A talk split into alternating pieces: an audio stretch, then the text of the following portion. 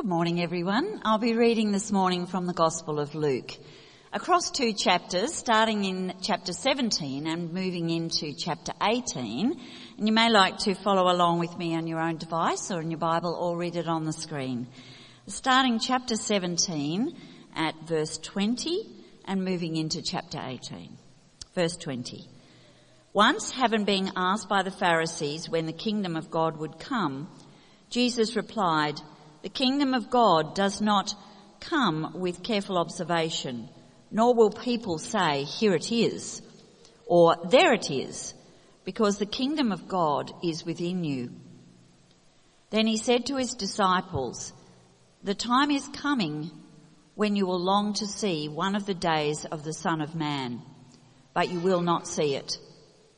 Men will tell you, there he is, or here he is, do not go running off after them. For the Son of Man in his day will be like the lightning, which flashes and lights up the sky from one end to the other. But first he must suffer many things and be rejected by his generation. Just as it was in the days of Noah, so it will be in the days of the Son of Man. People were eating, drinking and marrying and being given in marriage up to the day when Noah entered the ark. Then the flood came and destroyed them all. It was the same in the days of Lot. People were eating and drinking, buying and selling, planting and building. But the day Lot left Sodom, fire and sulfur rained down from heaven and destroyed them all. It will be just like this on the day that the Son of Man is revealed. On that day, no one who is on the roof of his house with his goods inside should go down to get them. Likewise, no one in the field should go back for anything. Remember Lot's wife. Whoever tries to keep his life will lose it, and whoever loses his life will preserve it. I tell you, on that night, two people will be in bed, and one will be taken and the other left. Two women will be grinding grain together and one will be taken and the other one left. Where, Lord? they asked. He replied, where there is a dead body, there the vultures gather. Then Jesus told his disciples a parable to show them that they should always pray and not give up. He said, in a certain town there was a judge who neither feared God nor cared about men. And there was a widow in that town who kept coming to him with a plea, grant me justice against my adversary. For some time he refused, but finally he said to himself, even though I don't fear God or care about men, yet because this widow keeps bothering me, I will see that she gets justice so that she won't eventually wear me out with her coming. And the Lord said, listen to what the unjust judge says. And will not God bring about justice for his chosen ones who cry out to him day and night? Will he keep putting them off? I tell you, he will see that they get justice and quickly. However, when the Son of Man comes, will he find faith on the earth?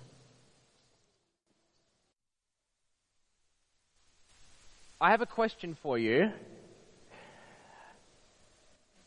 Do you like surprises? Thank you, Julie.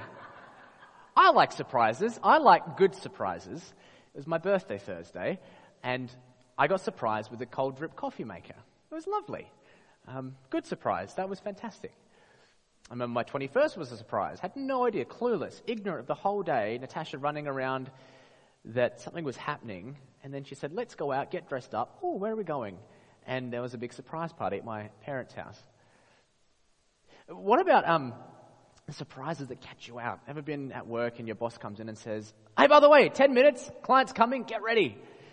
Or you got the report due in 10 minutes and you just forgotten about it and it's a surprise because you didn't realize today was the day. Or the traffic on the way to work, it's a surprise or the results from your doctor, or maybe your teenager coming home saying, I'm no longer believe in Jesus. Or it's Valentine's Day. Did anyone get surprised? Did you surprise anyone? Are you waiting for them to uh, respond to your surprise? Jess and Jimmy are going, no, we didn't. No flowers, Jimmy? Oh, no. You know, Natasha, she's not here today. She loves surprises on one, one condition. Do you know what that is? You have to tell me what it is beforehand. And you know, it sounds funny, but in our passage today, Jesus is a little bit like my wife in this regard. Don't take that the wrong way. Jesus doesn't want us to be surprised. Jesus doesn't want any of us to be caught out about when he's coming back. You see? The big idea, and we'll kick this around today, see if there's any merit to this from our Bible reading, is this Jesus will return when largely unexpected. He'll return largely unexpected. He'll bring judgment when he does. So, therefore, in light of all that, let's persevere as the people of God. Let's pray for and until that day arrives. That's the claim. Is that what the Bible's teaching in this passage? Can we support that? But really, it's interesting. The two key themes, judgment and prayer, are what we're going to look around today. And you'll see that in chapter 17, there's the judgment theme, and chapter 18 is the 8 to, uh, 1 to 8, sorry, is the prayer theme.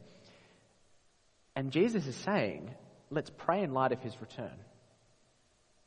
Let's pray in light of the judgment to come and that God will indeed vindicate his people on that day. But that's a very heavy thing. I mean, judgment on a Sunday morning on Valentine's Day, it's not what you, I guess you coming to church today. So, I get that. It's a troubling thing. And we often think, maybe you've thought this, maybe you know someone that does, think the problem with Christianity, the problem with religion today is that God is going to judge, that God is angry, that God is wrathful, and that the world would be a better place if we just had a God of love, because that's why God's so primitive today and dangerous, isn't it? He's wrathful, he's going to judge. Interesting, Rob Bell, if you've ever heard of him, was a pastor in the early 2000s, and he's denied lots of key doctrines of the church. Um, he's no longer a pastor. But he once wrote a book, ironically called Love Wins. He said this What kind of God would need to save us from himself? And how could that possibly be good news? Rob struggled with judgment, wrath in God, preferring only a God of love and nothing else. R.C. Sproul was a very famous uh, Christian pastor and, uh, and, theologian, and he, recently uh, passed away. But someone asked him once, What do you struggle with most? What's the one thing about Christianity that you find the very hardest? Do you know what he said? Hell. You know, and this is a tricky part of the Bible to work through. So I'm just going to put it out there right now that I have struggled this week making heads and tails of what this says. Not because it's actually tricky, you just run into this cultural problem of I, is God really going to judge? Is there really a. It's not something we talk about lots. I've struggled with Maybe you struggle with that too. Well, then. But the good news, like I said, is that Jesus actually doesn't want us to be surprised. Doesn't want us to get caught out. How not to get caught out? After all, Jesus talked more about hell than heaven. You know what's so hard today as well, I've realized? Is Golden Grove our lives are pretty affluent and well off, aren't they? Uh, we live in a world with terrible things that happen. But actually, we have a government that tries to mitigate lots of that. We have societies and we have groups of people that try really hard to minimize suffering on all levels. And we live in an affluent part of the world where suffering is often pushed aside, not thought about, or it's minimized by different support structures we have. And you might be thinking, you know, hell and judgment. Haven't we moved on from that? But the trouble is the Bible hasn't moved on from it. You know, Hebrews 9 27 says people are destined to die once and after that to face judgment. Just consider uh, African American theologian Rufus Burrow. He says that you need a God who is wholly love, a God who will hold humankind accountable to evil. He says if you're an oppressed minority, in a society, you can't just settle for a God who's love and not just either. Or Croatian theologian Miroslav Volf, wonderful man of God, uh, wrote after the Balkan, Balkans War, he wrote about crying out to God for justice, of a God who will hold evildoers accountable. When you consider it that way, maybe judgment's a really good thing. Maybe part of God being loving is actually judging evil. After all, isn't anger how goodness responds to evil? In the words of J.I. Packer, the character of God is the guarantee that all wrongs will be righted someday. That when the day of God's wrath arrives, retribution will be exact. No problems of cosmic unfairness will remain to haunt us. God is a judge. Justice will be done. My point in setting this up is that God's justice makes total sense in a world filled with evil. And sometimes we don't think the world is evil as it is because we have so much around us to stop us thinking about that. So don't get caught out on that day, though, when God will judge, because you don't need to be either. That's the amazing grace of God and the good news of Jesus in this passage. He's telling us, guys, you don't have to be caught out on Judgment Day. The good news, when we think about this, has to push us to the cross when Jesus faced all the wrath of God, the judgment of God for my sin, he faced that and went through that for me. So I can now say, I have the love and favor of Jesus. And don't give up either. Jesus knows that it's going to be a long, slow slog of life sometimes. You're going to long for vindication, for things to be right, for his return. But he's faithful, and you can trust him. So let's pray with that end in mind and I, I hope that today, as we walk through this, each one of us will just be a little more confident and pray a little bit more in light of what we learn. It may be for you, this whole idea of judgment is something new to explore and think, what does it mean that God is judge but also loving? How does that work? Then let's, let's grab some coffee afterwards and talk through that as well. So, how do we get not caught out? Three things to talk through from our passage today. Let's walk through them. How not to get caught out. Firstly, Jesus wants us to know what time it is.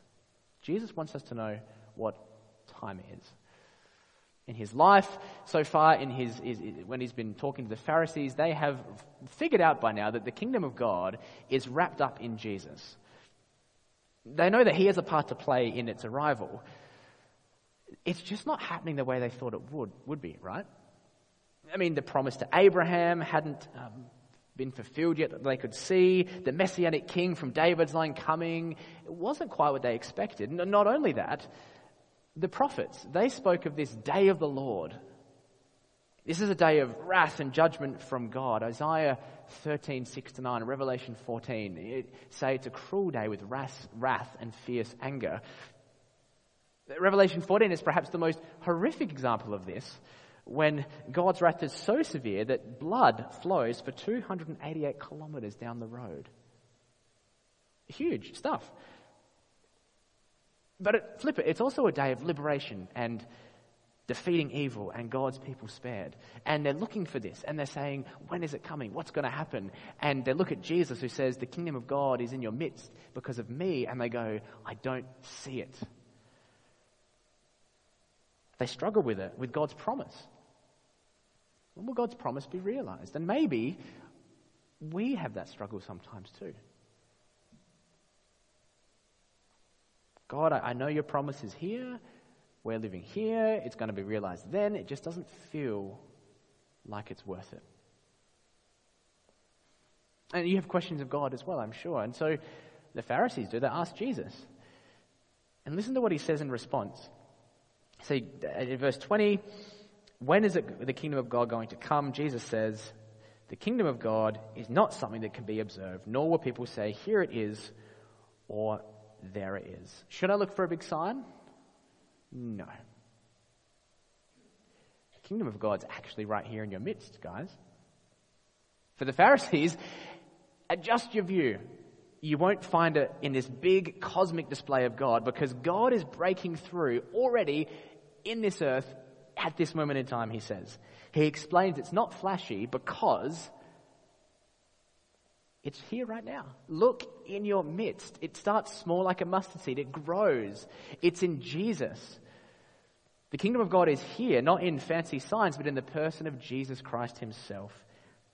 and that faith in him is necessary to come into the kingdom of God. He says at the very start of Mark's Gospel, chapter 1, verse 15, the time has come, the kingdom of God is here. Repent and believe the good news. What time is it? Kingdom of God's here. Jesus invites us to join him. And he leaves the Pharisees with this very short answer. He says, What are you going to do about it? It's in your midst. So, and the question for us today is the same. The kingdom of God is here in Jesus, in our midst. What are we going to do about it? He's surprising. He's the suffering Messiah King. He's the Savior. It's not going to happen the way we expect it will. What are you going to do about it? The claim that Jesus is King, that it's here in Him, that He's coming back one day. What does that mean for you? But, but it's interesting because it's not that the future is not important, is it? After all, Jesus doesn't stop there. We have a whole lot of other verses to get through. He says now in verse 22, and really interesting, he turns to his disciples. He says, Then he said to the disciples, as in, what the Pharisees need to know about the timing of the kingdom is what are you going to do about it? Are you in the kingdom? Are you on the right side of history when judgment's coming? It's in Him. But for the disciples, he turns to them now and he says, You do need to know what's going to happen in the future. The future is important because it shapes the present, right? So, team, how do you not get caught out? Here's the next thing know what's going to happen later. They need to know how to live in the kingdom while waiting for the not yet. And Jesus introduces to us a new phrase called days of the Son of Man. And there's five of them. You can see on the screen where they are. And it just refers to Jesus coming again. And, and that's the, a great way to break the passage up. So we're just going to walk through actually those five of them uh, in just a moment. But it's the most common way Jesus speaks about his big picture task and future. When you hear the Son of Man, days of the Son of Man, think, oh, Jesus is giving us a picture of what's to come and how he's involved in that. And he wants his listeners to grapple with the kingdom of God and how he is central to it. And so he says, the days of the Son of Man. And he says to them, the first thing that's going to happen is going to be a surprise. You're not going to expect it. In verse 22 onwards, he says, You long to see one of the days of the Son of Man, you won't see it. What's he saying? Expect a delay. It's not instant when Jesus comes back. Life will get harder until then, suffering and discontent with life. You're you going to feel like life isn't what it should be? And that's a bit surprising. He also says expect distractions because some will come and say, Jesus is here, Jesus is there, this is something you should think about or, or focus on. And he says, uh, don't worry about that. Give him a guarantee. You're not going to miss it, guys. It happened this week to me. Um, expecting a parcel, I wasn't home, and you get that wonderful little bit of paper in your letterbox saying, We tried to deliver the package, but you weren't here. And then you spend 20 minutes trying to work out how to get the passage back parcel back, only to realize that I did it wrong and I didn't tick the sign on delivery option again, and so now it's not coming till late next week. Oh. You know, I thought that's, that's not how it's going to be when Jesus comes back. We're not going to miss it. He's not going to send his calling card and say, Sorry, Julie, you were sleeping in and you've missed me.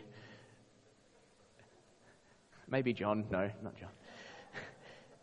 Look at verse 24. He says, For the Son of Man in his day will be like lightning. You're not going to miss it. It's going to be sudden. It's going to be unexpected, but you won't miss it, team. Don't worry. Oh, and by the way, I'm going to suffer before it happens. Did you know that? I'm going to suffer.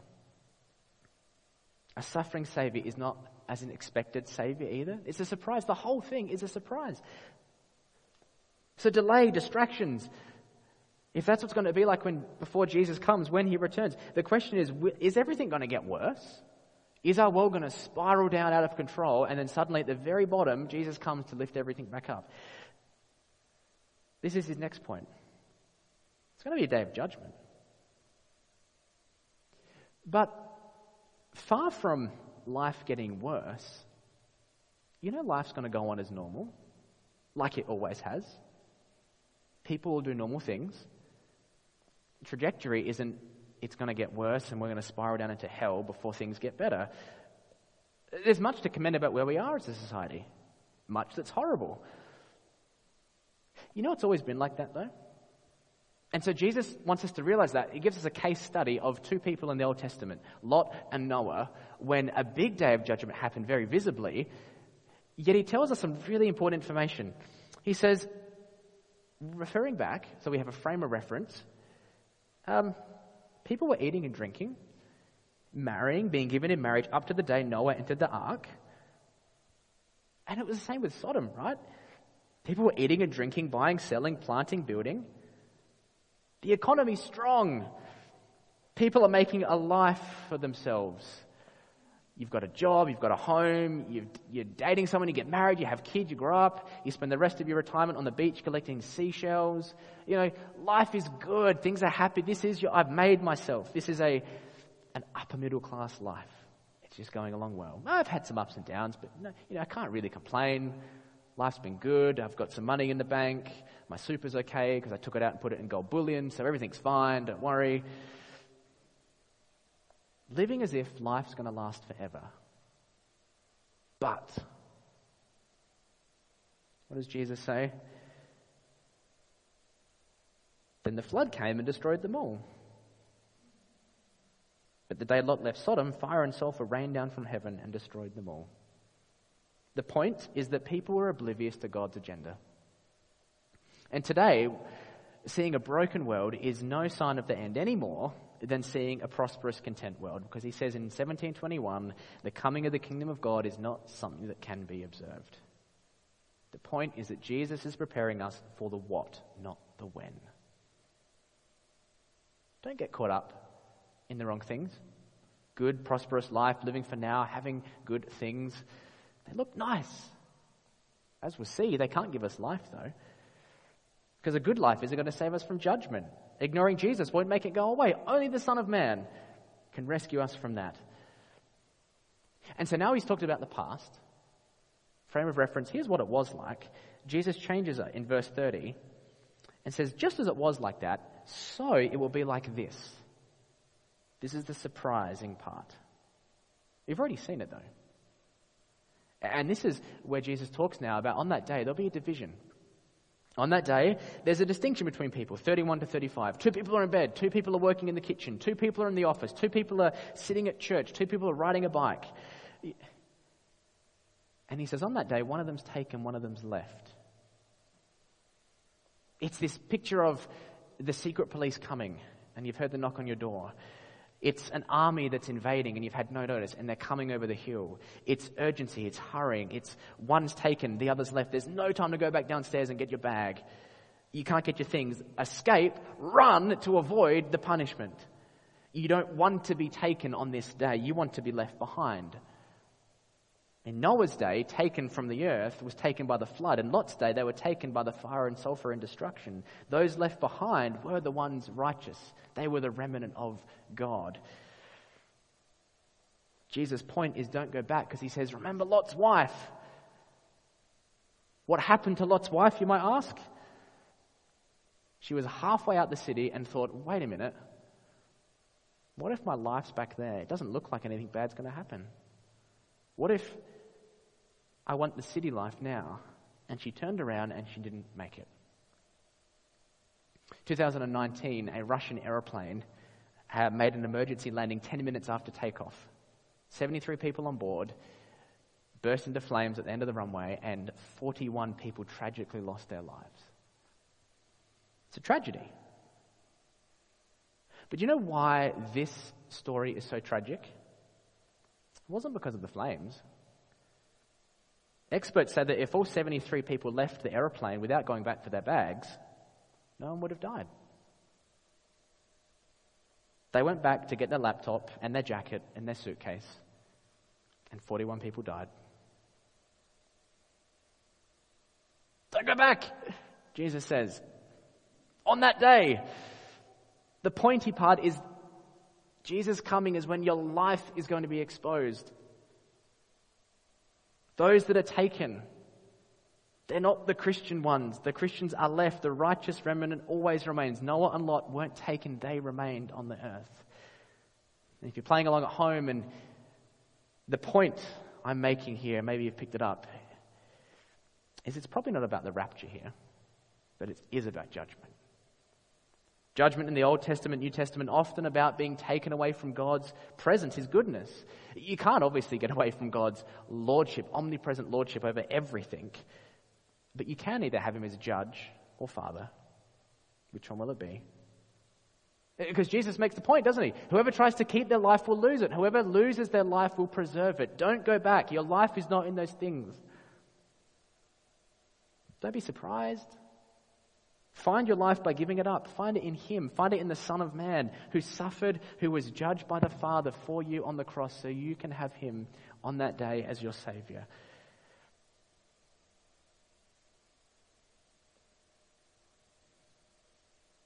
You can breathe now. We finished chapter 17. It's heavy. And Jesus knows this. So then he tells a story, and it's so good. It's so wonderful because he says, Team, I know that's really hard. And he starts off with the word then. Chapter 18, then. So bridging the gap. Judgment's coming. Get on the right side. But actually, in light of that, let's pray. Let's not give up. And he tells a story of a widow. But why should we not give up? Well, we long for justice in God's world, in a world that isn't fair. And we pray specifically in light of Jesus' return, prayer that's speckled with the not yet of the justice of God, because that gives us confidence in our God and in where things are going. And the point of the widow and the judge is that even even people, evil, evil people can make good decisions for bad reasons. But God will always make the right judgment for the best reason, upholding his glory. So a judge who's a law to himself, not bothered by his reputation, does not care a thing about his Facebook posts and comments and how many five star ratings he gets on Google or anything. He does not care at all. No concern for justice, never does pro bono work, no compassion. Yet he's really good at what he does. Like, as in super good because he's a judge. And a widow needs help. She has no husband anymore. She has no prospects, no family, no friends, nothing. She's just, I need help, and only the, the judge can actually render justice to me. So she goes to the judge and cries out and says, Judge, give me justice. And he says, No, you're annoying. Go away. And the next day, she comes knocking on his door. Give me justice. No, you're frustrating me. You're not worth anything. I'm not going to get paid for it. I, am not going to do it. And day after day, she comes back over and over again to this judge. But this bothering drives him bananas. Constant bothering wears him down. And finally, Wednesday morning at 9 o'clock, whatever it is, he gives in because he's had enough. And just think, how many of us can relate to that? You know, parents, you've finally given to your kids because they're nagging about something, or you're telling your kid to tidy your room, or it's the annoying pop up on your computer, it just does not go away, so you give in to it, or the moment when you, you give in to something because you, you have to, not because you want to. You give in to make your life better and easier, to stop the pain and the frustration that someone else is doing. You're not giving in because you love the person. You give in to your kids nagging, not because you love them, but because you want them to stop bothering you. I know I'm guilty of that. It'll be better if it stops. And then Jesus says, Hear that judge. Hear this story. It's only a short one. The point is, will not God bring about justice for his chosen ones? Notice how the widow is is tiring to the judge. But the contrast is Jesus says, You're his ch- chosen one. Those who cry out to him day and night, will he keep putting them off? As in, if you're like the widow and God's like that judge, will God keep putting it off? And the answer is, no, he won't. Because, yes, God will vindicate his people. God's judgment is not like this unrighteous, self absorbed judge. And verse 18, 8, the quickly part, he doesn't need to be nagged. You don't need to nag God. And this is where the last Son of Man comes in. He says, However, when the Son of Man comes, will he find faith on the earth? It ties into what we've seen in verse chapter 17 as well. As in, will the delay affect your trust in the coming of the King? Will you be found living in great hope and great expectation and trust in this King? Will that delay cause distractions? Will it cause you to find your life in the city of Sodom or will you be distracted by that? So let's track what's happened so far and we'll wrap it up. The disciples will long for the return of the Son of Man, but it won't happen. Not yet, and you're not going to miss it, don't worry. It'll be like lightning across the whole sky. And the days until then will be filled with normal things. Hard things, sure, but normal, everyday things. But don't forget that judgment's coming. But don't worry either. Take a long range view on it. God's got his ear to you. God is tuned in to hear you, constantly streaming his love and his hope and his grace. You are cherished. He is the good judge. And so pray to this one, knowing he will hear and give justice. Which means two things as we wrap up. Let's persevere. Maybe you're distracted with life right now, and, and for good reason. Days of Noah, days of Sodom, Lot's wife, they're right for us to see as examples. Good life on offer now, the affluent afterpay life without thinking about the future, our life is not found there. And the tragedy is we turn those good things into our life. Jim Carrey once said, I think everyone should get rich and famous and do everything they ever dreamed of so they can see it's not the answer. You know, don't get so caught up in the pleasure of your daily life that you fail to follow Jesus with your whole heart. In verse 33, he says, Whoever tries to keep their life will lose it. Whoever loses their life will preserve it. Interesting, I said Hebrews 9:27 at the start. Well, here's what verse 28 says. Uh, verse 27, people are destined to die once, then to face judgment. Here's 28. So Christ was sacrificed once to take away the sins of many. And he will appear a second time, not to bear sin, but to bring salvation to those who are waiting for him. The point is that we make sense of today by knowing where everything's going to. So persevere with that end in mind. And then, would you pray with that end in mind too? Pray for his return. Be confident that our Father will give justice as his cherished ones. Because the good news is, God doesn't have to be your judge, He can be your Father. You can be His cherished one, praying to Him. And the certainty of Jesus coming back is why prayer is so wonderful.